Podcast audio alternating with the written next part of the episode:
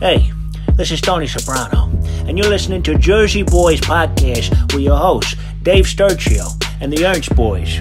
I mean, I could give a shit about the Cowboys. We're in New Jersey. These guys got balls being Cowboys fans in Jersey. Anyways, enjoy. Or whatever. How about this, Cowboys?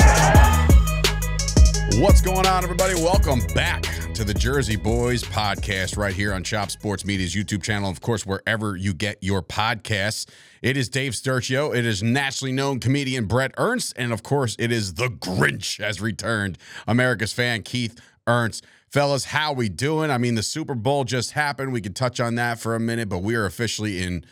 We're the same record as everybody else again, so we're back. The Cowboys are back in the conversation about the offseason. The offseason's here already, believe it or not. Brett, your thoughts? Did you win any scratch on the Super Bowl there, buddy? No, anything? I'll put a little something on it, but what was more important, and I don't want to brag, but I was hanging out with Kenny Gant. Wow, there it is. The shot. Yeah, all the pictures, bro. The picture you sent us of the Super Bowl ring of you wearing it, that was just it doesn't get any cooler than that, honestly. Hey, were you wearing it, Brett? Yeah, I put it on. Yeah, took his finger down like because of the weight. I did a bitch move, and I was like, "Can I put your ring on?" It's not a bitch move. I mean, all right, well, maybe it's like a children's move, but we're grown adults. We got to see. Listen, yeah, when's the next time you're going to see a Super Bowl ring? Honestly, and that's the question we keep asking the Cowboys. And on top of that, I missed a great – because I was shooting Cobra Kai this weekend. Yeah. And I left town for the Super Bowl, which was kind of a good thing because I heard it was crazy here. But I missed opportunity to meet Ed Jones and Tutal and to all those people who don't know who that is if they're in their 20s. What do you mean he's too tall? I don't – is he just – he's a tall man? Like I didn't meet him. Oh. Yeah. No, I'm just saying that's what people would say. Oh, by the way, also not in the Ring of Honor, but that's another discussion for another day. That's a disgrace. And then also Michael Irvin, I was supposed to go to a party, a private party, and it was thrown by Michael Irvin and Floyd Mayweather. Yeah, but you might have dodged the bullet by not going to that one, just for the sole purpose of like our kind of people that we don't make it out of situations like this without something bad happening. So it's Michael Irvin, for Christ's sakes. I'm surprised there hasn't been an article already about it. Nah, it was pretty tame. All right. Well, they didn't make anything up. Yeah. I actually I hung out with my neighbor who played Division III football. And we watched the football game. Pretty boring over here. My buddy Chris pictures with Emmett. It was like it was so annoying that I'm glad I wasn't here because I was working. But I mean, God, everybody was here this weekend.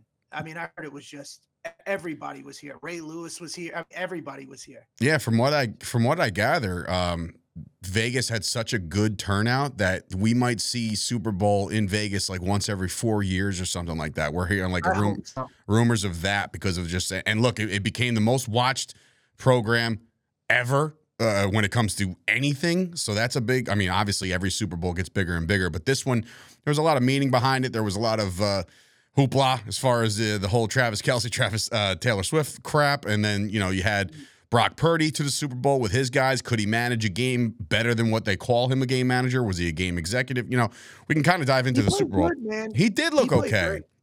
I tell you what, though. He looked great. No, but I'm saying, like, the biggest things for me is, like, the players that had the little bit of the yips, Early on, we had Pacheco, who not notorious only for fumbling, and then CMC, the best running back in football. He put the ball on the carpet. So it was, like, it was very alarming to see that. But once these guys settled in, everything was kind of hunky-dory. It was fine. The game itself played out very well. I want to ask you this, and you guys got to be honest. Keith, I'll ask you first. Keith, did you know the new overtime rules going in to the playoffs, or the Super Bowl, rather? Did you know the new rules of the fact that whoever wins the toss could have went down there and scored a touchdown, and the game still goes? Did you know this? Did I know it? Yes. Did I remember it when it was happening? No, I didn't remember when it was happening, but I know it. I remember they changed it. I remember they changed it too, but like you forget about it because it's like it didn't happen. It's the first time it ever fucking happened in 3 years. Right. It's not like we got to. It's not like we have to stay on top of that. Right. We're fucking fans, you know. But I'm. But imagine having a touchdown scored on the opening drive in overtime as a fan in the crowd, and you're not aware, and you think you just won the Super Bowl. God, oh my God! Awesome. Like that would have been tragedy for anybody that was involved in that one. But in any event, But if the Niners, if that was the Niners, and they all started like, remember? Imagine they dumped the Gatorade and do everything, and they're like, no, dude, there's. One more, Patty gets to go back on the field and rip your hearts out real quick. So hold on, Mahomes isn't done yet, buddy. Yeah, dude. And it was kind of the writing was on the wall, I think, a little bit towards the end of that game. I was texting my good friend Greg, who is a 49ers fan, who was watching the game, and I'm trying to sit to him.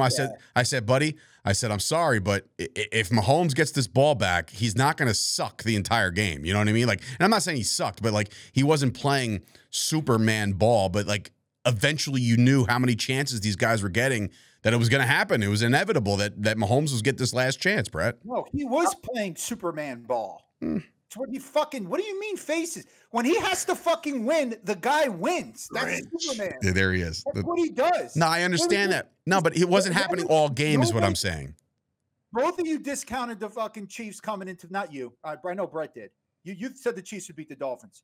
I know, but I'm just saying, though, no one believed in the Chiefs at all. Everyone just threw them out the fucking window because they think that, they didn't play that good in the beginning of the season, the middle of the season, even at the end, whatever.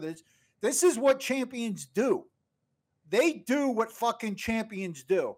And why everyone, I don't know how in the hell Cowboy fans were rooting for the fucking 49ers. And I knew fans that were doing it because I don't like Mahomes. You guys know I don't fucking like Mahomes, but that's no reason to root for the 49ers. That's some bitch fucking shit right there. It really is. Niner fans are fucking punks, bro. I feel attacked. They're the worst kind of fans you can even imagine. Dude, there's a chant that went out, fuck the Cowboys or whatever it was, in the middle of the media frenzy. All the 49er fans were doing that. For nothing, we're always on their mind. We haven't done shit in 30 fucking years, and we're always on their mind. That's how much they hate us. And I hate them too now, so it doesn't matter. Rent-free is what the kids say, rent-free. But, Brett, so again... There was a meme going around too. We're always in people's heads. There was a meme going around with Tom Brady's kids holding the Super Bowl, and said Tom Brady's kids have held more Super Bowl trophies than Dallas has. Well, guess what? Niners haven't won since before us. What does that mean? Is there any merit to getting there 3 times since then? I mean, look, it's still second place. Whether you're fourth place, second place, there's only one champion every year. Agreed. And that's what matters. Now, look, to me, I would rather not make the Super Bowl than lose it. That's just me personally. For my mentality, my sanity, I agree with you. I don't. That would just, I mean, to me, to get so close, to get that close and not. That would hurt more than not making. I'm just saying, for me personally, as an accomplishment, yeah, of course. But you think about it. But think about it. You get the Cowboys all season. It's like when they're out, it's like something's taking out of me when they're out of the season. Like I really don't give a fuck about the next week now. It's like I like being relevant to the end. If we're in the last fucking game and it ends, I'm going to be depressed whether it's in week 17 or it's in the Super Bowl. No, it's going to hit me the same. I get what you're saying. I'm talking about the heartbreak. Like if we were the Niners. As a Cowboys fan, it would have been devastating. I truly don't know if I would be able to get scraped off the earth. I don't know, man. Like, and those are the things I think about all the time. I say that like, I got to my old man's house at like, I don't know, 1 PM, knowing the game wasn't going to start for like 5.5 fucking hours. And I said, oh my God, like, I don't know if anybody can watch 5.5 hours of pregame, but if it was the Cowboys, I'm locked in at 8 a.m. watching every single fucking interview leading up to the thing. Imagine being in the Super Bowl. Like, imagine being the Cowboy. We're in the Super Bowl because we have to imagine. And we have to play fake. They're cutting to Taylor Swift. And fucking everybody's cheering. Oh, dude. And every 2 seconds, there's a break, a media break. You know what I mean? And you're losing. Imagine if we were the Chiefs. Like, remember when they called that defensive holding that gave them the ball another 3rd and 14 or whatever? Yeah. I just kept putting myself as a fan, as a Cowboys fan, going, "Oh my God, I don't know what I would have done." And then the people that were in because I was watching it in a bar in Atlanta. The cheering when it doesn't go your way. See, that's why I'd have to be home in a private place. Do you think you can enjoy? Like, that's the thing. Like, I'm looking at this now, like, for obviously I'm not a Chiefs or a 49ers fan, but like I'm watching the Super Bowl and then every time they cut the commercial, I'm like, ooh, can't wait to see another commercial. You know, like, can't wait to see if they're funny. Like, I don't know if I would be able to fucking enjoy. Like, I would tell everybody in my family, no Super Bowl boxes, none of that shit. We're not rooting for fucking scores. Like, honestly, we're good. What the fuck is wrong with both of you? You sound like two little fucking bitches, bro. Just watch the game. Have fun. Who gives a fuck? Bro, I can't watch a regular season game with the Cowboys without fucking wanting to fucking kill them. Yeah, I mean, when it's over, then you fucking complain. You know, I can't. I'll lose a few days later. Yeah, I'm a bitch. Fucking relax, Grinch. Relax. What's the Grinch? I'm you. Oh, I gotta be in a room, locked in a fucking panic room. Hell yeah, watching the game. Yeah. I'm standing on it. I can't hear other people cheer. My dad said as a kid, my dad had to go lock himself in a room to watch the Cowboys games. He couldn't be around people. Bro, I was even getting frustrated because, by the way, you know who loves the new overtime rules is anybody who took the over. Well, there was also controversy with that, considering they didn't have to kick the extra point, and somebody had at 47.5, and it landed on 47. Yeah, so, I teased it down to 41. Damn. Oh, yeah, I thought it hit perfect. Didn't it hit perfect? No, well, it became 41 when they kicked the field goal, and then when the Chiefs scored, then you hit the over. Yeah, but I saw a couple bad beats where people had it at 47.5, and it went to 47 because when you score that game-winning touchdown, the extra point is not required, so that's it, game over. No, I'll tell you where I'm a little bitch though in the game. Yeah, is I texted my buddies, and I told them, hey, can you just text me when they kick the ball off? Because I can't stand all the fucking virtue signal, all the shit that goes on before. Just start the fucking game. So I literally waited. I missed a little bit of the game. I was like, yo, did it start? They're like, yeah. I'm like, okay. And then I turned it on. Yeah, you got fucking America the Beautiful. You got 17 national anthems. You got it's all over fucking all the celebrities. They're like, they give a fuck about any. It's just, I just can't. Well. So. The good news is, it was a great game, though. I thought it came down to the wire, man. Like, what other games go to this fucking overtime? Everybody was like, the first half was slow. I loved it. I loved the first half. Kept it close. It was a defensive game. You know what I mean? I liked the first half was like a great defensive game. Second half, the offenses stepped it up. Went to overtime. I thought it was great. Well, it's good that you said defensive, and as we segue into the biggest news for the Dallas Cowboys right now is we were going to record a couple weeks ago, and we didn't have a defensive coordinator yet. And we didn't know what the hell was going to happen because we saw Dan Quinn take the job over in Washington, which, again, I think it was time for him to just kind of do his thing. I mean, there's been years now where he's denied himself a head coaching job to stick around and try to finish this shit and this, that, and the thing. And look, eventually he's just like, all right, defense got worked against the Packers, and I'm anybody who said that they were tired and shit like that. That's just a bad, bad look. And a lot of people have deflected that. CeeDee Lamb has gone against it, and he said, no offense to the law, but, we got to be ready for that kind of shit. Like, that's not, there's a lot. Every team is in the same situation. Exactly. So at the end of the day, you're tired, you're beat up. It's the end of the season. We get it. But don't openly say, like, why'd you lose? Like, oh, maybe we were gassed. Like, no, everybody's gassed. It's the fucking end of the season. It's January. February, like whatever. But anyway, the big news is Dan Quinn moves on. They bring over Joe Witt Jr.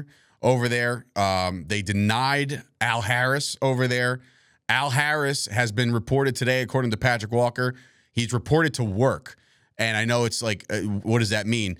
It means he wasn't packing his bag and leaving. He was going to his office. So it doesn't look like Al Harris is going anywhere.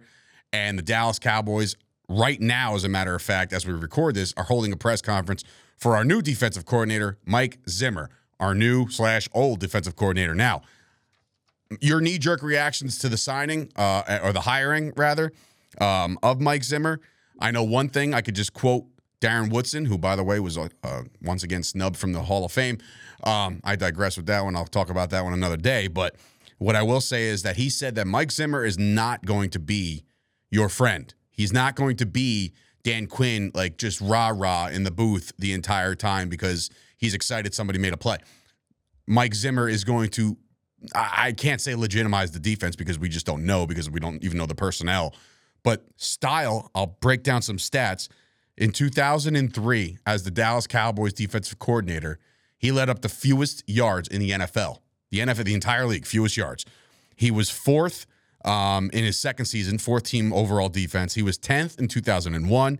He had a top five defense 3 times as a member of the Minnesota Vikings as their head coach. Their defense was top 5. And then the Bengals had a top 7 unit 4 of his 6 years. So, Keith, we'll start with you. How are you feeling about Mike Zimmer coming back to Dallas and kind of instilling a different, I guess you could say, a different mindset? I mean, I love it. I mean, if we're gonna go with an older fella, why not go with one that's worked, in the past? And that's the thing. People are like, "Oh, Minnesota, he didn't do anything." Actually, he did. I mean, he didn't have I believe he didn't have Kirk Cousins the whole time. No, he was there. No, did he? Mm-mm. No, man. And he was still, making the playoffs basically because of his defense. So, and there are we all know how defensive coordinators like Wade Phillips, he was a great defensive coordinator, but not really the best head coach. But I don't think Zimmer was a bad head coach, to tell you the truth. He always had him competitive. He always had him in the games. It's not like he was getting blown out.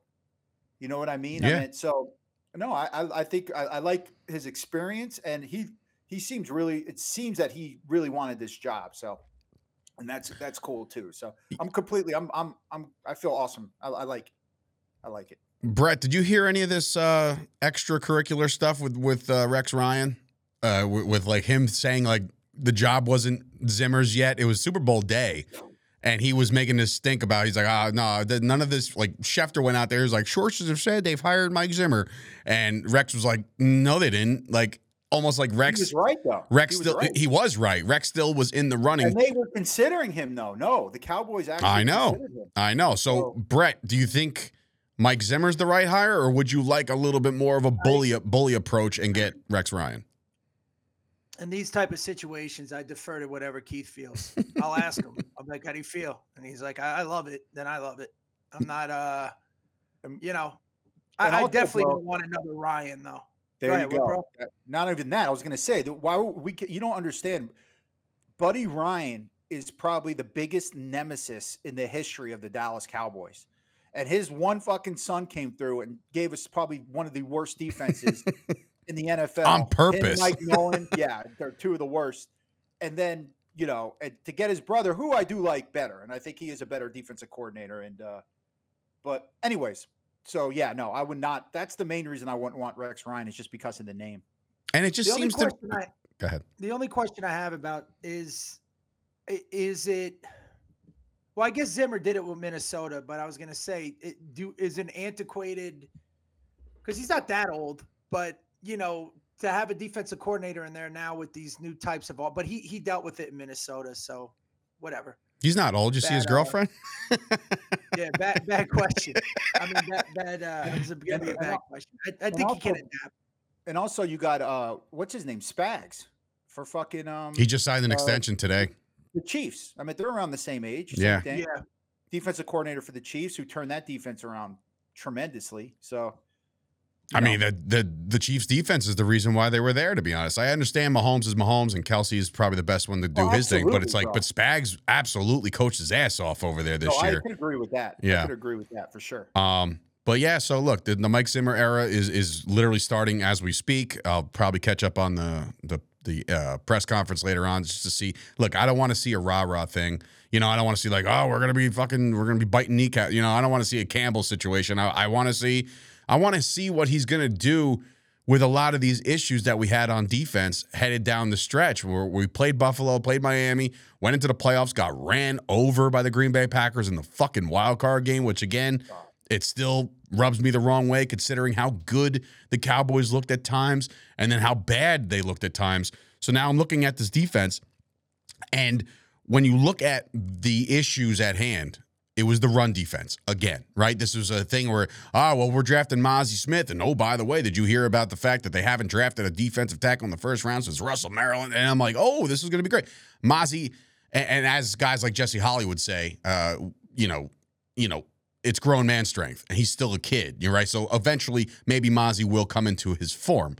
But it was the Dan Quinn idea that we can turn these safeties into linebackers. Everybody was undersized. Now, Keith, do you think that this is 1,000% the first thing that he addresses? Because as it stands right now, your linebackers are led by Marquise Bell and Damone Clark, guys that are just not linebackers. They're not. I don't know how many fucking times, even during the wins, where I came on here and said I watched the condensed version and brought up the linebackers over and over and over again last season. Yeah. And I'm surprised that it wasn't exposed even more. I mean, I would say it was exposed obviously during the Packer game, but against the Bills, it was exposed as well. Fucking James Cook was, Cook. I always think James Conner. James Cook fucking just destroyed us, ran all over us, Greg Belled us from the Buffalo games in the 80s. But that being said, yeah, he ain't having that. He's not. I mean, he's get that those small linebackers are out. He's gonna have. That's what we need, and that's what we lack this whole fucking season. Okay. Well, I'm gonna. Getting back to the undersized linebackers, mm-hmm. They're good to have, especially in today's game with the spread offenses. You need a hybrid player, but we do need a big body in the middle, and we don't have that. So. Your outsides is still good, but we got to have a traditional big bodied, plug in the hole, standing up the lineman at, a guy that could just stand up the lineman on the line of scrimmage type middle linebacker. Well, there's somebody right now who's 6'2", 220 pounds, Damarion Overshown. So he will be coming back from injury. He's a big boy. I don't know if he can. I don't know. He's 200. He's listed as 220 pounds. That's not that heavy for a linebacker. Well, I'm seeing the best linebacker in college right now, 6'2", 230. So you're talking about 10 pounds. Well, it's how they play, right? It is how they play. Well, Overshown to me is more of an outside linebacker. Like I said, he's a mini. I'm me. All right, so. Yeah, so he's a different version of that, but we need somebody in the middle, a big hole stuffer. Yeah. Mom. I was waiting for that. But that was so long overdue. But go ahead, sorry. Right, that Fred Warner guy is he's fucking like somebody like that, man. Oh, if you have one defensive linebacker like that, did you see him just flying? We didn't have that at all this season from our linebacker position. He is incredible. He's the best in the league. Fred Warner's definitely up there with one of the best middle linebackers in football, and he just commands attention. Who's a better middle linebacker right now? That's available? No. What about what's his name? And also the guy that was on the Bears and went to the Ravens, that linebacker. They traded for him. Oh, yep. I know exactly what you're talking about. You know what I'm talking about? Yes, I'm dropping the name right now. That motherfucker right there is another one. I'm trying to find that one little piece. So here. So I looked it up. And again, we have to discuss a lot of these other things that will enable us to do it. So clearly, the Dak Prescott contract has to happen. They have to extend him in order for us to have any money. Zach Martin is making a shit ton of money right now, and D-Law is making a shit ton of money. So those are my three candidates for a restructure in order for us to even open up and find the bank account just to get somebody. There's four guys on my list that could potentially fill the hole, and that's literally fill the gap that we need and fill the gap in schematically. And let me know if any of these guys interest you right now in free agency. Tampa Bay's Devin White. He's out there. He's going to be a free agent this year. I don't know the market right now for free agent linebackers. I can assume that it's not going to be, underpaid. I'm assuming the Cowboys are going to have to open up their piggy banks for this. But can I interest you in Devin White? Again, Tampa Bay's defense, not too bad. They held it down. They held Philadelphia to pretty much nothing. Brett, thoughts, Devin White? First of all, to be honest with you, I haven't assessed them. You know what I mean? Yeah. I don't watch them enough to know. I would say if we get the price is going to matter. We just need a decent person of a decent linebacker in the mid. That, see, the problem with us, and we do this every year, is we want to have the best, like, fill every position. Yeah, you're playing fantasy, really. Kansas City doesn't have every position is phenomenal. You know what I mean? They figured out how to win. I mean, because when you're even looking at San Francisco had fucking the best weapons on offense and they stopped them. Yeah. You know what I mean? No, you're right. But I think I don't know. I don't know enough about him, man. I didn't watch Tampa's defense that much. Keith, do you know? Yes, I know Devin White, and yeah, I would like to have somebody like that. So there's three more, and there's actually one guy that kind of jumps off the charts at me. I don't know him. I'm saying I don't know enough about him. Well, he's when I say I know, I'm not putting you down. I'm just saying, like, I've seen it. I've watched him play. Well, there's one guy on this list right now that's a free agent that I don't know if they can afford two, because they have two guys that are free agents over there in Seattle. Bobby Wagner being one of them. Again, I know. This is the conversation that keeps. It's like a rotational where we talk about Bobby Wagner. It was like how many times we used to talk about what's the other Seattle? Earl Thomas, right? The Earl Thomas conversation was like fucking every year. It was like, we can get Earl, and then it's like eventually he just fizzled out and doesn't even play in the league anymore, right? So like Bobby Wagner, he's a leader, right? Like, I don't know if he's physically the best gifted guy. I'm cutting you off right there. No, I don't want him. Fine, but I'll tell you, Devin White's he's. He's 25, 26. This would be his first contract, yeah. There's also Devin Bush. Wagner. Devin Bush from Seattle. I don't know about that. But I will say there's one guy, and this is the guy that I would crack the piggy bank open for right now, is Patrick Queen out of Baltimore. That dude is young, fast, physical. I would love nothing more than to have Patrick Queen on this defense, and I think he'd be a Mike Zimmer, like, gold mine, like just a real big find in this, because again, or you can go to the draft, right? Like, we can go young again and figure it out. And this is going to make all of us feel old. Do you know who the top rated middle linebacker is in college football right now coming out? His name is Jeremiah Trotter Jr. So Jeremiah Trotter's kid is now the top ranked inside linebacker. He's 6 foot 230. He's a big boy as well. Yeah. Again, they got to address it somewhere, because middle linebacker, listen, it has to be done. It has to be. I think we draft linebackers and linemen, and you know, we got to see what we could find in the draft. If we could pick up somebody at a decent price, now you're looking at Zach Martin, right? He's getting older. Mm-hmm. If they're not, I mean, I can't imagine them not trying to restructure at least to free up something, you know what I mean? But if we can't draft a decent middle linebacker and work with them, I mean, yeah, but what do we do? I mean, we spend money on a free agent to try. Yeah, I mean, you understand what I mean? No, I do understand what you mean, but you know, we need something now. So we can't wait for someone to develop. This is where I'm at with that, Keith. Because Jerry Jones, you know, he likes to hear himself talk, and then there's Stephen Jones, who kind of likes to jump around the financial Olympics, where he's just trying to finagle how we can get under the cap and all this other shit, right? Here's my thing. Jerry Jones said it. We all heard it. We're going all in. What does that entail? I'll tell you what that entails.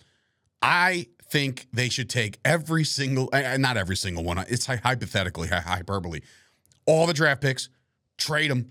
Get me some established players in this league right now. You cannot go all in by rebuilding through the draft again. We can't do that shit again. We need guys. No. If they're a piece away, go get that piece who already is on his way out of a specific team, maybe last year of his contract type deal. Okay, I kind of like that, but I wouldn't say we're one piece away. I'm not saying that either, but I'm saying like I think there's. And I do think, you know, there might be more suspect people on our defense than just Damone Clark playing linebacker. I agree. Defensive tackles, same shit. I would say also that, you know, we just talked about Fred Warner. You know, he was drafted fucking 6 years ago, and we're talking about him now and last year. So that's what I mean. Sometimes these linebackers, they take a while. Should we draft? And he was a third or fourth round pick. So, yeah, we could find somebody in the draft. I'm not saying that. But if we want to win now, right now, we need a Devin White or a Queen. I'm for that. I'm completely for that. I think you have to be, only for the sole purpose of, like, look at the windows of some of these teams. They're closing rapidly. The Cowboys' window is closing rapidly, considering the fact that one day Dak ain't going to be the guy. Another day you're going to have to pay CeeDee Lamb. Then you're going to have to go pay Micah. Then you're going to have to go pay. And all of a sudden, it just gets a fucking clusterfuck of people that we don't even want. The window really isn't people getting older. The window is us having to pay these fucking contracts. Right. And the Cowboys have now been infamous for kicking the can down the road. You know, like, we'll just restructure. We'll figure that out later. We'll just extend them here. We'll extend them there. We'll talk about this now. Now you have Dak Prescott, ready? And I wrote this down. Next year, Dak Prescott's cap number, we all know it's $60 million, but it also represents 23% of the entire salary cap for the Cowboys. A quarter of the salary cap is going to your quarterback. That cannot be. You can't do that, and especially if he's not going to show up when it really, really matters. You know what I mean? And I'm not saying he played a bad game. I'm not saying that. But what I will say is that if you want to build this team, you got to go back to Brett's theory of Tom Brady and give me pieces. Give me something that you can work around, because right now this shit ain't working. The shit is not working the way they've been doing it. And I'm not saying they don't have high-quality players, because they do. And I consider Dak Prescott a top-5 quarterback in the league. And if you disagree, go check the fucking stats, right? I'm not just saying that. But, I mean, I sent you the interview in the article. I don't think you guys read it. Which one? We do have a talented roster. But what Emmett and Michael Irvin said was exactly right. Emmett's tired of it. No, it's the will. Yeah. But it's their will. He's like, they don't have it. They don't, it's like the desire, the fucking, the step up in your face. What I was talking about when you guys were saying, it should be the coach. And I'm like, no, we need the fucking players that really fucking get in someone's face and care. And they want to fucking win this goddamn game and not think, you know what? I'm tired. This is good. Let's just wrap this up for the fucking game. You know what I mean? And it looks like they gave up. It really did. It looked, and I'm serious. It really looked that way in that game. I mean, just look at the score, and like you can't just look at it like in the second half. I'm like, wow, Dallas is like they woke up. Like, nah, man, it's just like the Packers let off. They did, but I will say, go ahead, bro, because I don't want to leave this topic before I start going on something else. Go ahead. No, it starts from the top. It starts from the coaching, and Kenny Gant was telling me about when Jimmy Johnson was there. Now, by the way, you got to remember that team became that team, but a lot of those players on that team were not first-round picks. They were not, on paper, they weren't amazing athletes. Okay, you developed a squad and a defense. And if you remember, we had the number one defense, and not one player made the Pro Bowl. Yeah, when the Pro Bowl was actually something. Right. But I'm saying, think about that. You have the number one defense in the NFL, right? Not one Pro Bowler. We had the number one quarterback, number one running back, 1, 2, and 4 receivers at that time, because they played as a unit and they were disciplined. Now, the question is, can you do that now, right? Are you able to discipline the players like you did back then? Because, like Kenny said, I mean, you were afraid of getting cut. Jimmy did not fuck around. And guess who else was like that? Bill Belichick. And Bill Parcells, too. But I meant, we're talking about Belichick has had success in modern football. I don't know what kind of coach Andy Reid is.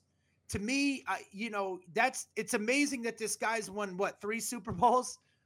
You never hear of his personality. We don't know. I really don't know. Is he a player's coach? Is he a disciplinarian? You really don't know, because he doesn't really talk that much. No, you do see it in the wins and those things, like when you see him getting all riled up and do the how about those Chiefs, right? He does all this shit. I saw Kelsey yelling at him. It's like he almost knocked him the fuck over. I'm like, what the fuck are we doing? But you look at I remember when he played when he was going against the Cowboys, he used to fucking do shit on the sideline too. When they would beat our ass, and he used to annoy me, getting the crowd amped up, doing that kind of shit. Fucker. It starts from the top, right? It starts from the top. It does. And you see what happens when the coach is that way, then more players step up. The problem is, in any leadership structure, whether it's a corporation or anything, if there's no top, the second tier, they start vying for position, right? Like, I'm going to be the leader. because nobody really sits around and votes who's going to be the leader. Well, right? Isn't that what a team captain used to be though, Brett? Like team captain, you're the guy. Sometimes, I know in college we had a captain on our team that was extremely quiet. It's not that. There's usually like when Jimmy was being Jimmy, Michael and Troy, they could be more vocal because there's structure. Yeah. I don't know if we have that structure. And I think it starts from the top. I disagree. I totally disagree. In what regard? I disagree with this team. It's the fucking players. That's who it is. It's DeMarcus Lawrence. DeMarcus Lawrence said the same fucking thing when we lost against the Rams. And fucking Jason Garrett was our coach. When he said, yo, it would have been nice to have that bye. We would have played a lot better against the Rams in the divisional game. It's the fucking players. It's their mentality. You can have, once again, bro, that's why we had Bill Parcells on the team. We never won a fucking playoff game because he didn't have the players. It's a combination of both, I would say. Yes. I don't think McCarthy's that bad of a fucking leader or coach like that. The players were very, very happy that he fucking came back, which is a good thing. Now, but is it a good thing, Keith? Yeah, it is. No, because of the fact, like, all right. So let me make a comparison here. I just wanted to make a counterpoint to Keith. I'm not really talking about McCarthy either. It's Jerry Jones, man. And that I could agree with. With Jerry is the top. Now, he's not just an owner. He does everything. He puts himself in everything. Because Jerry's that way, you're getting a coach that is a certain way.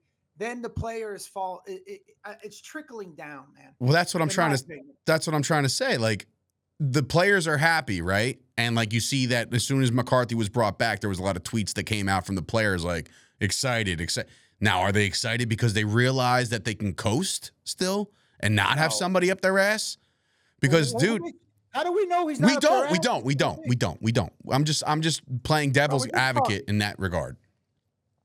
That's not why they're happy. These guys want, I really believe, most teams want to fucking win. And, they have the talent to get there. It's just when it comes down and, somebody wrote something to the little fucking troll on DallasCowboys.com, who I know he's been there for a while, but he's just he's angrier than me. Wait, Mickey Spagnuolo. I was just going to say. That fucking guy is so mean to people and just barks at people. I used to call their show and he'd yell at me. I'd bring something up. He'd just start fucking yelling at me. And I remember one time Nate Newton was on there. He's like, Nate Newton literally went to Mickey Spagnuolo. He's like, could you stop yelling at people that are calling here? Like they're paying your fucking check, asshole. Mm. Mm-hmm. But anyways, somebody wrote this, which I thought was interesting. And he yelled at him, of course. He's like, since the 1990s success, this was a question. It doesn't matter who the coach is or who the players are. The team continues to fail in the playoffs. Okay. Is it the media attention that the Cowboys get? Is there too much pressure? And it's one of those things where it's like, he's like, how can this nearly 3-decade drought be explained? And sorry, does that have something to do? Like, what I'm trying to say is when you're, and I know it sounds crazy, and that all these players have had pressure going up, but is there a certain player it takes to be a Dallas Cowboy, to be able to withstand all of that? Nobody's talking about the fucking Bengals. Nobody's talking about, I know the Chiefs are in that limelight now, but now, because we haven't even won a Super Bowl in 30 years, the media is even more on top of us because we're still the most popular team. Do you think that has something to do with us caving in like we do in the playoffs? 100%. 100%. It's like you almost need to have some kind of inner something, like just a different tick or a different mindset to play with the Cowboys. Everybody says it, man. Aikman doesn't go a broadcast if he's covering the Cowboys, that is. Aikman doesn't go a broadcast without saying, like, when you have that star on the helmet, it's all eyes on you. You know what I mean? The Cowboys could be 1-15 or 0-17, and they'll still be the highest watched game of the week, right? No matter what. That's part of being a Dallas Cowboy. And maybe you're right. Maybe there are people that just aren't built for that kind of spotlight. Because, look, you see these teams that are just, look, the Chiefs. I understand because of Mahomes and because of Kelsey and all that bullshit that was going on with him, they're very out there, right? But think about the Chiefs before Mahomes got there. Nobody fucking talked about the Chiefs. Yeah. It just takes that one guy to turn your team around, right? Like, look at the Jacksonville Jaguars. Irrelevant until a guy named Trevor Lawrence became their quarterback as the number one overall pick. And now you're like, oh, okay, maybe they could build around and all this other shit, right? Okay, cool. There's teams like the Atlanta Falcons, man. Nobody's talking about the fucking Falcons anymore, but they were when Michael Vick was the quarterback. But a good example of someone who probably would have fit in good with us, that could take that pressure is Joe Burrow. I mean, that guy's cool as fuck. Shiesty, Joe Shiesty, bro. You know nothing bothers that guy. And I didn't read Mickey's response, his little troll response. But don't worry about it. He pretty much told him, yeah, not worth it. The face of our franchise is our owner. All right, that's the problem. So when you're looking at somebody, I mean, of course, there is no bigger team than the Dallas Cowboys. I mean, even earning-wise, we surpassed Manchester United. It's the Cowboys, Manchester United, New York Yankees. We're that of this sport. And what's amazing is we haven't won a Super Bowl in nearly fucking 3 decades.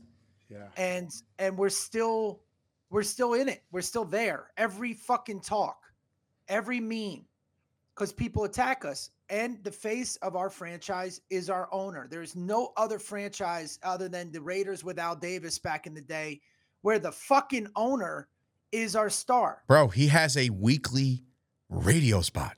When the games are over, there's people waiting to talk to Jerry Jones. I know. Why? You know, like what is Jerry going to be able to tell you about the fucking X's and the O's of the game that just happened? He's not. Now, in my opinion, we're in this dilemma because it's an unsolvable problem. Now, remember, when he hired Jimmy Johnson, the reason why Jimmy left was because of Jerry Jones. Of course, they couldn't get along. When they started together, Jerry didn't have the ego. He had the ego of being the billionaire. He had the ego of owning the team, but he didn't have the ego of the spotlight of winning Super Bowls, right? Because they didn't know how good the team was going to be. They went 1-15 in his first year. They would always show them together. I remember when they started talking about Jerry, right? His ego, in my opinion, took over. He has become the franchise. It's him. It's almost like those, where the computer morphs to the human and they're one and the same. Right. He is the Dallas Cowboys, and that is the lightning rod of it, right? So people, even fans, are sick of it. So you find people rooting for them and against them. For us because they love us and against us because they hate us. And it's been comedy. It's been comedy for fucking 30 years. And I think that's an insolvable problem. We can't remove ourselves from that. It's too far gone. Well, do you think that there's any merit to the whole he's going all in this year? Do you think he knows that his time is running out? But he's been going all in. That's not every year. Not true, because look, if you look at the Cowboys throughout free agency, we're not spending big dollars. I get what you mean. But look, I think it's still possible. He does hinder us. They do draft well. I'll tell you, they draft. He loves no O linemen. Oh, he knows interior. And he could find some players, and him. I don't know, and it's not really him. It's Will McClay, right? Which they retained. Department. Yeah, so and we still have, mm-hmm. But at least he's not, overstepping him and saying we don't. I don't know how the process is, but regardless, we draft good players. But I think that's what I'm trying to figure out is, yeah, I know, Jeff, but I think when the players are on the field. I don't think they're thinking about Jerry Jones. I don't think they're really, I don't know. I do think we have a shot with this. I do. I think we need that. What I keep saying, we need that fucking, that I know it's hard to get, but you need that Ray Lewis. When I say Ray Lewis, you need that Michael Irvin. You need that one fucking player, man. That's gonna get in someone's face. And Keith, is that player? Like I said, is that player on the team? Is that player on the team right now? I don't think so, man. Maybe Micah in the future. I don't know, but I think Micah. I think Emmett took a shot at him with the podcast. Absolutely. He's like, you know, all these players, you know, they're more concerned about getting on their podcast and talking instead of going in the goddamn fucking locker room and screaming at people. Yeah. You know what I mean? So it is a different era too, but I you know, honestly, that's the thing with Dak. I meant, that's what I wanted to get. I still can't believe how people are blaming him for the game. He wasn't even close to the fucking reason at all. Not even close. And you know, yeah. And I'll say it again. The score's 13-7 at halftime. Okay. 13-7. If our defense doesn't allow them to score, actually pretty much, it could have been 7-7. Because or when I'm trying, when he threw that interception, there was still 20 yards to go for a touchdown. The first one, 20 yards, and they fucking got it on the second play. Boom, right on our defense. So that could have been a field goal. But once he turned it on, do you know that out of 5 drives, in the second quarter, he put up 24 points, Dak, starting at the end of the second quarter, for 5 straight, 24 fucking points in 5 drives. The only problem is, the other fucking team scored touchdowns on every single one of their goddamn fucking drives. Not wrong. Okay. That I don't give a fuck who's your quarterback. It was all on that defense. It was all on the defensive scheme and our linebackers and our linemen. That's who it was on. And look, you're not getting the, and I know that, you know, now I feel like seedings are completely irrelevant, but you don't get the 2 seed. You don't win the NFC East without Dak Prescott. You just don't. Right? And like all these people are like, oh, time to trade him. Time to trade him. Like, yeah, okay. Who are you getting? Let me know. Let me know right now. Who are you getting? Who are you replacing him with? Kirk fucking Cousins? What would you like to do at quarterback? Because right now it's Dak Prescott's team, and that's it going forward. That's it. Well, my point is, one more thing. If they really thought that Dak Prescott was going to win us that game, I got news for everybody. The final score would have had to have been 60-58. Okay. If you thought Dak was going to win us that fucking game, because that's the only way that was going to happen. And because they took their foot off our fucking throat. Because they could have scored way more points if they wanted to. So, and no quarterbacks. I don't care. Like I said, I don't care who your fucking quarterback is. But go ahead, bro. Getting back to our upper management, right? Or whatever's going on. A good example of how a team just implodes is look what happened to the Eagles. And they had administrative problems. They had problems in the coaching staff. They had problems with player personnel. You know what I mean? It's divided. It's that I don't think we have a strong captain steering the ship. And again, even with defense, I mean, we can fill we obviously need a middle linebacker. We're not talking about personnel, but 30 fucking years. This is 3 decades. Almost what we're going on 27, 28, 29, 29 years. Let that sink in. I thought we had a drought in the 80s and then we came back in the 90s. It's been almost 30 fucking years. What's the common denominator? Is Jerry fucking Jones. You're not wrong. You know what I mean? And I wish you were wrong. And I don't know if you know, you talk to people about this. You don't know if this is a solvable problem. I don't know how he can reverse I don't know what he's doing. I mean, it's obvious. See, he loves this team so much, right? Like it's his passion. It's his life. It's his legacy. But I don't know if if we can remove him from, I think it's too far gone, man. And when you look at the coaching decisions sometimes, like even the Switzer move, you know what I mean? He didn't win that Super Bowl for us. Yeah. I know you. Yeah. I'm saying that is the start of Jerry Jones. That's when it started. It started when he was butting heads with Jimmy Johnson, who put that team in order. He set a precedent, right? The players were fucking in order. Everything was in order. And then it fell apart. And it hasn't been the same since. So the Cowboys are out of order, basically, like a fucking vending machine. But then he hired someone like Bill Parcells, you know, who pretty much built that 2007 divisional playoff team. But think about it like this, man. The hire of Bill Parcells was my favorite as a Cowboy fan. Obviously, Jimmy Johnson was there when I was there because that's just what it was. But when we hired Bill Parcells, I was like, whoa, this. I feel like we'll be different, right? And it was. until it wasn't. And why wasn't it? Because Bill didn't want to deal with the shit anymore, and he left. Why did he leave? Because we got a guy named Terrell Owens on the team that wouldn't shut the fuck up. Bill was like, I'm fucking done. Like, and then you have T.O., you got the Romo, Jessica Simpson shit. You got just all this nonsense around this team, right? And then he literally, I don't know if you guys remember this, but he used to refer to T.O. as the player. The player. Yeah. Because he didn't want to fucking say his name. So Bill Parcells got tired of it real quick. And it just seems like what we've dealt with are a bunch of fucking yes men.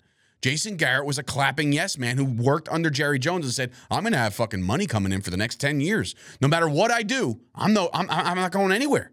Do we have that again with fucking McCarthy? You fail to realize too is that Dallas in the 70s was a fucking zoo.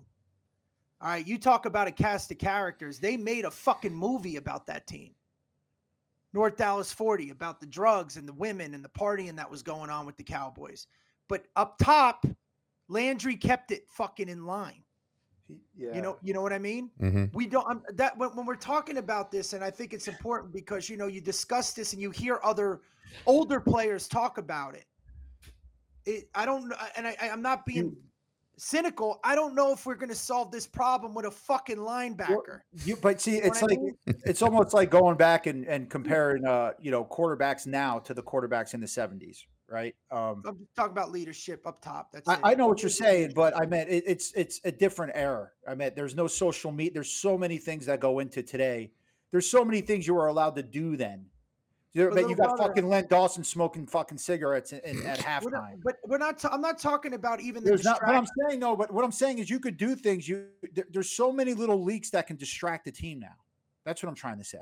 Right, but you're still looking. You get what I'm saying, Sturch? Yes, the 70s. I got it. Okay. No. I'm saying the person. It's still in house, right? It's still in house. Mm-hmm. There's still the type of personalities and people you have to deal with in house, and you need something to keep it in line. Now, to your point, but that's the shit Belichick and Brady had to deal with. That's the shit Kansas City's. I mean, there is not a better example of internet than what happened with Taylor Swift and the Chiefs and Mahomes' brother doing dances and then getting kicked out of restaurants and his wife trying to be an influencer. They still kept it together. Yeah. They still won 3 fucking Super Bowls in 5 years. No. What I'm saying is, and I'm not, because we have to go through it. We have to see if it works.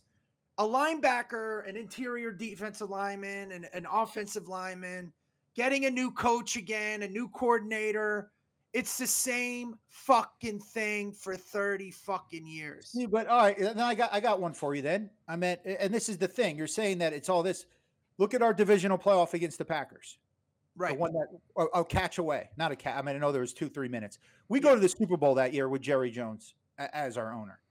Okay, you look at the divisional playoff against the Giants in 2007. Patrick Creighton doesn't drop a third and 16. We're in the NFC Championship against the Green Bay team with Brett Favre that had never won in Texas Stadium, was 0-11. So what I'm trying to say is that there is a chance. I get what you're saying. Does it hurt us? Of course it hurts us. But it's not like, oh, it's never going to fucking happen. But at the same time, we're going to get. We could do it. No, we can do it with the right personnel. This is completely. I think next week or next time we record, the Grinch, Brett Ernst, and fucking America's hype man. Like, we can do it. And I'm just like, I want to fucking flip this table over right now. I hope maybe I'm not articulating. No, you are. You are. No, you are. Keith is telling you. There's a common denominator for the past 29 years. Yes, yeah. Of course. And again, yeah, we also, but if you do remember, we weren't able to stop Aaron Rodgers that game. Who's to say he wasn't going to march down the fucking field and score? But that's not the point, bro. I mean, we've never had a defense with Tony Romo. We had what? That year the defense wasn't bad, but yeah. Statistically, I'm saying is that we've never had a team. No, it's always I get it, but my point here, we're lacking here. But my point is that you're bringing up the reasons why we lost the game, and you're saying it's because of the leader and it's because of Jerry Jones. That's not Jerry Jones is not the reason why we lost the divisional playoff. Why we're not getting past this point. But that's getting past it though. What I'm trying to say is, well, you're telling everyone Well, you're telling everyone out there what it sounds like to me is that there's no chance anything happens because Jerry Jones is the owner. We have a chance. I mean, just like we have a better chance than 27 teams. I'm just saying why we're stuck. And I'm assessing it this way. This is all I'm assessing it is we've always had talent. We've always had quality teams. It just seems like this. Are we all in agreement that the reason why we lost to the Green Bay Packers was probably because of the game plan and the fact that even our defense looked fucking confused on the field. Part of it, yeah. Most of it, yeah. Right? It was all the defense. Yeah, 100%. Right. I don't think and to me, I think this was a coaching fault more than a player fault. You could say that, and you know what? And guess what? And Brett, with that, they let the problem, who could have been the problem, who can't scheme up a defense when it comes to this game, go. He's gone. So now you fix it. You fix it with Mike Zimmer. I mean, and look what happened when we played the Niners. I mean, we got blown the fuck out. We beat up on good teams, a little above average teams, but when it came to the elites, and by the way, Philadelphia wasn't what we thought they were, right? Okay. I mean, go ahead, bro. No, I'm going to say, though, bringing your question about why we lost, I would say it was on our defense. And even if it was the scheme, we were still going to lose because the Packers knew, and Jordan Love came right out and said it recently. Yeah, that interview was nuts. He just came out and said, I don't mean to be disrespectful, but we knew you had defensive backs at linebacker. So that was their plan. Whether they were going to score 48 fucking points or 35 points, they still were going to score on us. At will. It would have been closer, maybe a closer game. Maybe Dak could have pulled it off in the end. But regardless, it was on them. And I just want to go on record again saying that, you know, the last two playoff losses before this, I completely blame Dak Prescott. I blamed him for the divisional playoff loss against the 49ers, and I blamed him for the wild card loss at home against the 49ers. You played like shit. I was against Dak Prescott in the beginning of the season. I didn't think he was the guy. I thought we were wasting our time, and I've completely done. Is it a 180 or 360? It's a 180. I've done a 180, and I'm telling you right now. And what I like about him too is I think he is the one guy. And I brought up Joe Burrow earlier. No one gets shit on more than the Dallas Cowboy quarterback. Correct. Okay, I've heard people say, "Oh, it's because he's a black quarterback," shit like that. No, it's called being the Dallas Cowboys fucking quarterback. No one got more abuse than fucking Tony Romo did. Okay, agreed. Now with Dak Prescott, what I love about it is you have after that 49er game when you had old players that have professional commentating jobs, calling him ass, saying he sucks, saying he's this, all that kind of stuff. The way he bounced back this season and the way he shut everyone the fuck up, even the way after he threw that pick six against the Packers, it was 27-0. But like I said, he rattled off 24 points after that. That's a different Dak Prescott. Mm-hmm. And I'm for him now. And I'm even willing to say I didn't have him in the top 10 quarterbacks in the beginning of the season last year. Now he's top 5. He's top 5. He's close to top 5 if he's not top 5. So I meant I'm happy he's our quarterback, and that's why I wanted McCarthy back, everyone, is because as Brett said, bringing up Norv Turner with Troy Aikman, and it's a very good point that he brought up where, you know, sometimes people that take over an offense will see what the weakness is and what the strengths are and say, all right, we just won't do that anymore. This is what we're going to do for you. And I think that's what Mike McCarthy did with Dak, and I like that duo right now. So I'm all for our offense going into the next season. It's the defense that I'm still scared of, and that's you know. Isn't it crazy though how we started and how dominant we were? But we I know I talked to Keith, you know, more than you, Sturchy, but it still seemed paper thin, and that's why when I know you guys made fun of me, I know it was all joking, but by week 6 and 7, like I said, I don't know who the fuck we are. This is why I didn't know who we are.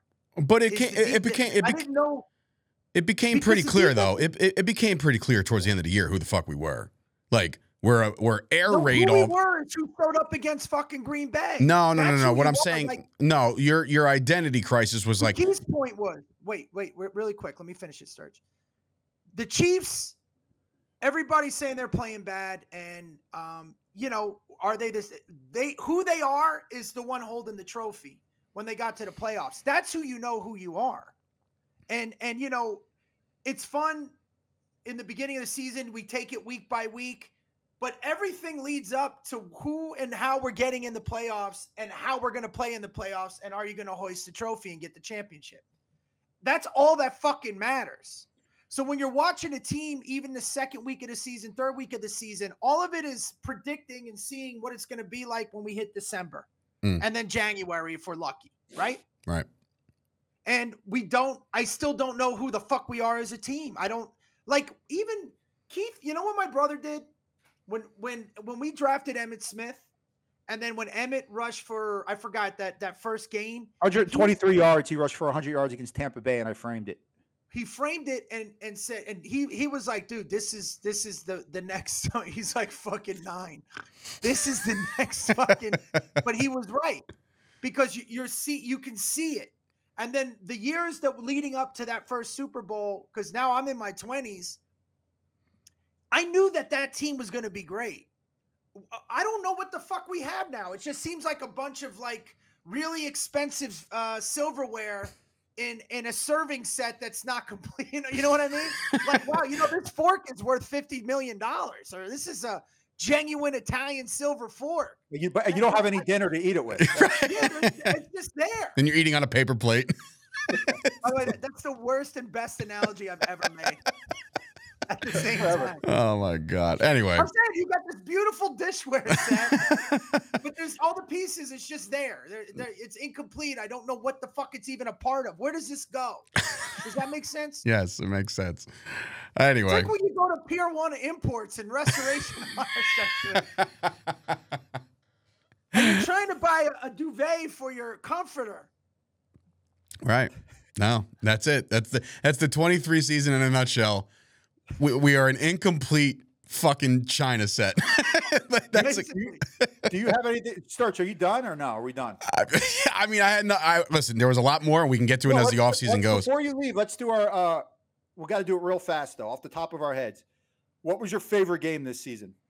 My favorite game this season was, can I have a 1 and a 1A? Sure. All right. 1, being with my brother opening night, beating the shit out of the Giants. And then number 2, being with Brett and beating the shit out of the Patriots. I mean, those games are, we were there for them. I mean, being there in person and watching that all go down, it's like, we're going to win the fucking Super Bowl. You know, like Little Starch was Little Starch. Why are you picking them to lose to Buffalo? Why? They're a great team. Have you been watching the football? Have you been watching? Anyway, those are my 2 fucking favorite games. Go ahead, Keith. Go ahead, jerk off. Well, you know what? I'd like to. I did. It's so weird because I looked and we had 5-1 scoring games. Every other game was a blowout, whether we won or lost. 5-1 scoring games. In those games, we were 3-2. Okay. We beat Seattle. We beat Detroit, the Chargers, which is the one I was at. And what was the other one? Detroit. I can't remember the other one. Oh, in Detroit. There you go. So those 3 right there. So I have to go with the Chargers myself because it was my daughter's first game. I took her to the stadium. We just got off an ass kicking by the Niners. And anyway, so I go with the Charger game as my favorite game. Brett? I'm going to do a 1A. The Seattle game. I mean, I'm just speaking as like watching the team play. Yeah, no. I was on stage. We were down. I got off right when, you know, like the second quarter, watched the game. I thought that was one of my favorite games. And of course, when we beat the Eagles, the second time we played them, obviously, because we lost the first time. Wow, utter disrespect to being in game for little with Little Starch. All right, now all right. So do MVP, bro. Who's your MVP of this season? You go first, off the top of your head. Aubrey Matic was phenomenal, but God, I gotta go Dak, man. Can we do MVPs? Can we do MVP without Dak? Excuse me? Can we do an MVP pick without Dak? Not fair, no. No, because I mean, I feel like everybody's gonna say Dak. Well, no, because I mean, it's one of those things. He deserves. I mean, considering the shit he got in the beginning of the season, at least from me and from a lot of the fan base. I mean, it's nice to hear him getting the MVP of our team. So yeah, why don't you do a 1A and a 1B? So 1 is Prescott for you, bro, and then do another one. I mean, I'm going Aubrey Matic. I liked. It's not a bad one. You know, the story came in. I mean, the kid was phenomenal until he missed the last fucking. If that didn't express what the season was going to be, like at the end of it, like, oh man, we were so perfect. This is great. And then he misses the field goal. Like, wow, this whole thing's going to come crashing down. Sorry too, and you got to go Bland as well. I mean, all right, now you're taking everybody. Well, let's start go now. What do you got? Well, for me, it's easy. Dak Prescott is the MVP of this team because that's what he is. He's the most valuable. You take him away, and this team might not function the way it functioned this season. And, you know, he just mentioned Bland. I was going to say Bland, but I'm going to tell you right now, I got this feeling, all right? A little starching right now. I'm going to put 1A. I got a feeling that a lot of people are talking about, obviously, the hype and the hoopla that is Travis Kelsey is one of the better tight ends in football. Jake Ferguson is going to be a fucking problem. He's going to be a problem. He's going to get better. The camaraderie with Dak is going to get tighter. I'm telling you right now, Jake Ferguson is the kind of guy that will line up and run through a wall for Dak Prescott. I'm giving Jake Ferguson my 1A. All right. See, it's so funny because the three I thought about was Dak, obviously, Aubrey Matic, and Jake Ferguson. Those are the fucking three. I don't have one defensive player on my mind. Sorry, guys. Not even Deron Bland?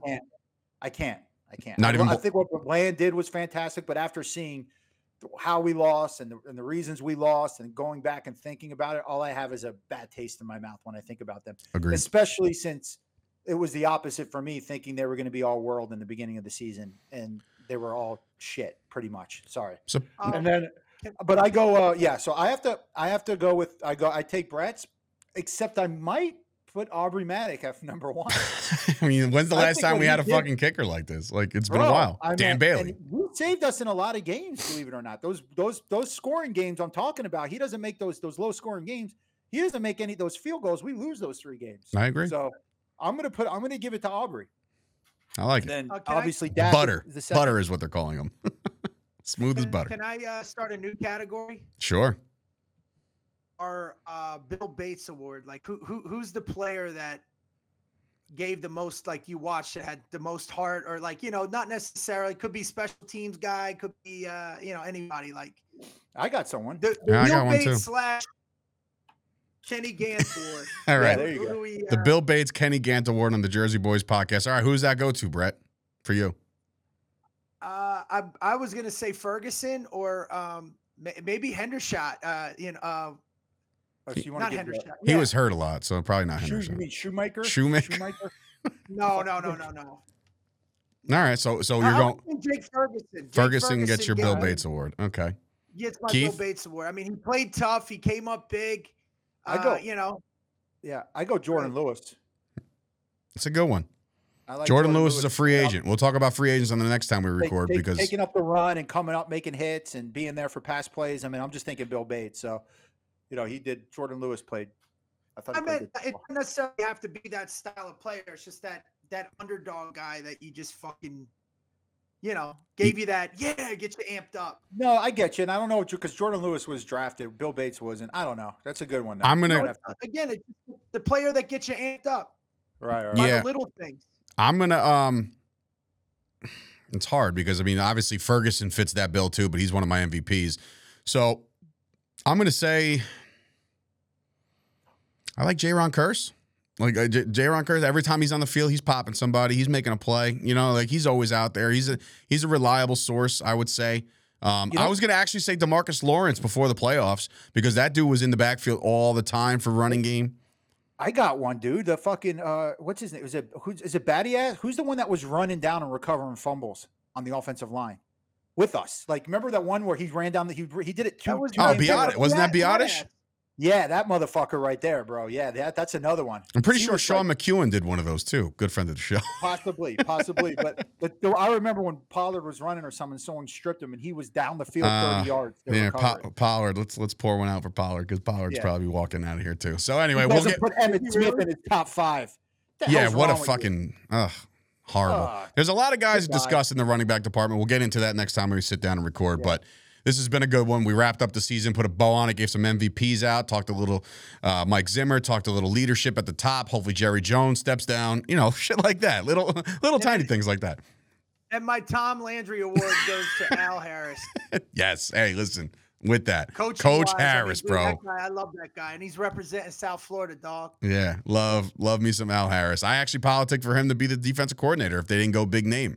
Do I think he could have ran a defense? I have no fucking idea, but I'm thinking he had those boys flying around, and he was one of those guys that even if they gave up a shit play, he had them mentally ready for the next prep. You know what I mean? Like, he wasn't, there was nobody with their fucking heads down in the secondary. Like, oh, shucks, we're never going to, he got them going. So shout out to the Dallas Cowboys, breaking our hearts again in 2023, 2024. But hopefully we get back to this. We'll talk about some free agents, some draft stuff. We'll cover that when we cover that for Dave Sturchio.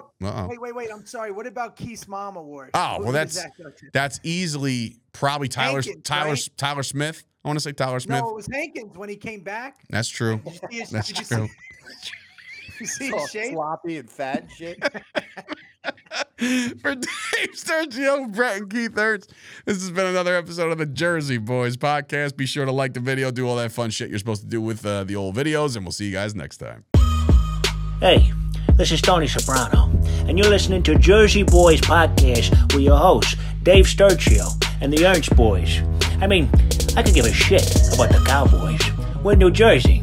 These guys got balls being Cowboys fans in Jersey. Anyways, enjoy. Or whatever. How about this, Cowboys?